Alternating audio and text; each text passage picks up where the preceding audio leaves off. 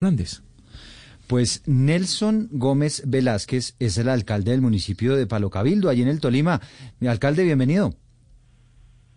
Muy buenos días, Eduardo, para usted y para toda la mesa de trabajo y las personas que nos escuchan a esta hora de la mañana en Blue Radio. Bueno, cuéntenos qué pasó cuando usted vio el video del candidato Rodolfo Hernández. Bueno, no, yo creo que es otra desafortunada situación, otro desacierto del candidato ingeniero Rodolfo Hernández, así como lo hizo con nuestros amigos colombianos de Puerto Carreño, que desconoce un poco la geografía, pero pues realmente creería que lo mejor es invitar más bien al ingeniero Rodolfo a que cuando pueda se pase por el Tolima, pase por las montañas del norte del Tolima. Nuestro nombre para nosotros es un nombre de orgullo, como lo decía la niña que le pidió el saludo para Palocabildo. El nombre sale de un cabildo que se realizó en el año 1906 debajo de un árbol y pues por cosas de la vida terminaron colocándole Palocabildo, de lo cual nos sentimos orgullosos y mejor le hacemos la invitación. En vez de hacerle de pronto un rechazo o un reclamo muy ácido a nuestro ingeniero Rodolfo, más bien lo invitamos a que conozca a nuestro bello pueblo y a nuestra hermosa gente y nuestras tierras. Y usted allá en su municipio, alcalde Gómez, ¿cómo percibió, cómo recibió la gente allá pues este episodio? Bueno, he escuchado de algunos amigos que pues de pronto se molestaron, sí, algunos, no todo el mundo, pero desafortunadamente pues son frases que el ingeniero Rodolfo, como ustedes lo manifestaban hace un momento, está acostumbrado como a decir muy de frente, cosas que no debe decir y mucho menos si está en campaña, pero pues algunos boticos, como ustedes decían, se le perderán, porque claro, algunos amigos dejarán de votar si estaban convencidos de votar por él. Ese pequeño detalle de pronto los molesta, pero algunos dijeron que no había problema, que era una frase desafortunada, pero que seguían firmes con ella. Es lo que le he escuchado a algunos pobladores de mi pueblo. Es que lo cogió como de sorpresa. Él no se esperaba un nombre así y me pone a mí a pensar si, ¿será que el ingeniero no sabe ni siquiera que es un cabildo? ¿Usted cree que esto es un tema de ignorancia absoluta? Bueno, lo que he visto, en las pocas veces que lo he visto, digamos, en cámaras, lanza frases un poco bruscas para algunas personas, como ustedes también lo han visto, lo arremedan muy bien, un poco grosero, pero es como la manera de ser de él, ¿no? Sin embargo, vuelvo y reitero, pues a mí más que molestarme, agradezco el espacio que usted me brinda para que mi pueblo, que es un pueblito enclavado en las montañas del norte del Tolima, pues se haga visible. Yo invito a todo Colombia a que conozca Palocabildo. A mí no se me hace que sea un nombre feo, de pronto desconocido para el ingeniero Rodolfo, pero... Señora. Alcalde Gómez, pero es que déjeme le digo, es que tiene tocayo. Donde usted vive, Palocabildo, tiene tocayo y tiene tocayo aquí en Antioquia, en el suroeste. Hay un corregimiento de Jericó que se llama el corregimiento Palocabildo, que lo hemos mencionado mucho en este programa porque es donde Anglo Gold Ashanti estaba buscando hacer un proyecto. Entonces, es decir, no es el único Palocabildo, pero pues ya que estamos hablando de Palocabildo Tolima, yo le quiero preguntar a usted, señor alcalde, si vamos a decir, voy para Tolima, ¿qué puedo encontrar en Palocabildo? Háblenos invítenos a Palocabildo a ver qué hay para hacer allá y si van los turistas, ¿qué hay para conocer? Bueno, Palocabildo es un municipio que queda aproximadamente a unas 4 horas de Bogotá, 2 horas de Ibagué, queda en el norte de Tolima, cerca a Fresno, a Mariquita, para que la gente se ubique un poco. Somos la despensa agrícola del norte del Tolima, somos el municipio más pequeño y más joven del Tolima, apenas tenemos 25 años de vida administrativa, pero digamos que somos uno de los municipios más pujantes de esta región del norte. Producimos bastante comida, nuestros productos son la caña, el café, el cacao, el aguacate y el plátano.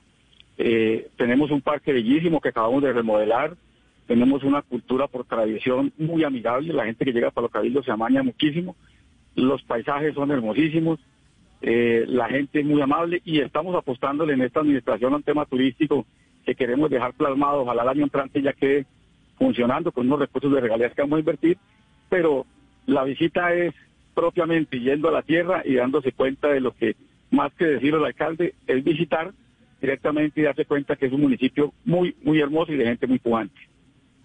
Alcalde, para que el candidato Rodolfo Hernández pues se apropie de más información sobre su municipio, ¿cuántos habitantes tiene Palocabildo y cuál es el gentilicio de los habitantes de Palocabildo? Bueno, Palocabildo, en el Dane estamos cerca de los 10.000 habitantes, más o menos 3.000, 3.500 en el casco urbano, 6.000, 6.500 en la parte rural. El gentilicio de Palocabildo somos los palocabildenses. Eso nos ha hecho sentir orgullosos desde hace muchos años.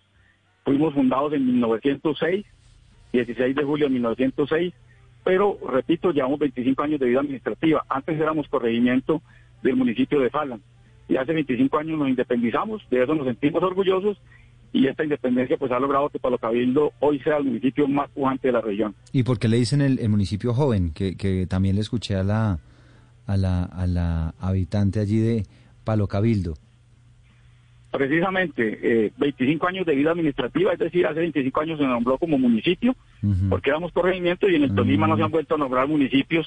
Somos el municipio más joven y más pequeño de todo el departamento del Tolima. No, bueno, pues ahí está la razón. Pues queríamos saludarlo, alcalde, y pues bueno, saber cómo había reaccionado ustedes por cuenta de lo que ocurrió el episodio con Rodolfo Hernández. Muchas gracias. A ustedes muchísimas gracias, y me le robo el último minuto para invitarlo a las fiestas que tenemos el próximo 14, 15 y 16 de julio. Son nuestras fiestas patronales de la Virgen del Carmen. Ahí pueden aprovechar cualquier persona de Colombia, del mundo, para ir a conocer nuestro bello municipio de Palocabildo. Muchas gracias a ustedes. Nelson Gómez Velázquez, el alcalde de Palocabildo en el departamento del Tolima. Lo que pasa es que si usted se pone a revisar, Hugo Mario, nombres de municipios, pues ahí de todo. No sé si el ingeniero Rodolfo Hernández los conoce, pero por ejemplo, ¿cuántos municipios tiene, Ana Cristina, el departamento de Antioquia? El departamento de Antioquia, no sé cuántos municipios tiene, creo que tiene 132, pero no estoy segura. Es el departamento que más tiene municipios, hasta donde tengo entendido. Sí, espérese, le digo la 125, dije 132, me peleé por 7, sí. Son 125 municipios. Y muchos de esos municipios pues tienen unos nombres, y ni hablar de corregimientos, veredas, pues si nos vamos hasta allá. Pero sí hay unos nombres muy curiosos, ¿no? Sí, Eduardo, hay unos nombres muy curiosos y muy lindos. En el Atlántico hay 22 municipios, y uno de los que más llama la atención es Ponedera en el Atlántico.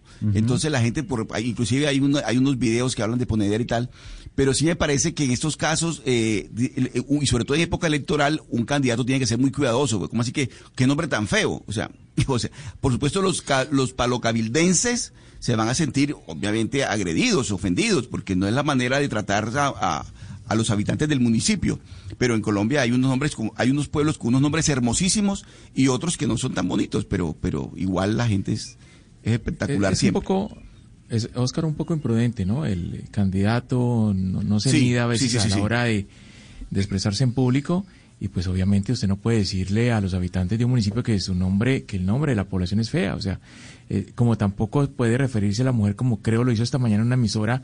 Yo no sé si ustedes ya han visto algo, pero entiendo que dijo que las mujeres deberían quedarse en casa. O sea, ahí veo que en redes sociales están, es que le falta atendiendo, porque le falta prudencia. Lo califican de machista. Bueno, y eso pues el chiste, ¿no? Pero y cuando le toque tomar una decisión, y cuando esté al frente de alguna, cuando le hagan una pregunta en un medio de comunicación, en una rueda de prensa siendo el presidente, cuando le pregunten. Pero uno cuando mira la favorabilidad, Eduardo, del ingeniero, pues uno se pregunta si a las personas que lo apoyan esto les importa, pues porque al final ya el país entero conoce que el señor básicamente expresó simpatía por los nazis, le metió un coscorrón peor que el de Vargas Lleras a un concejal, y ha dicho...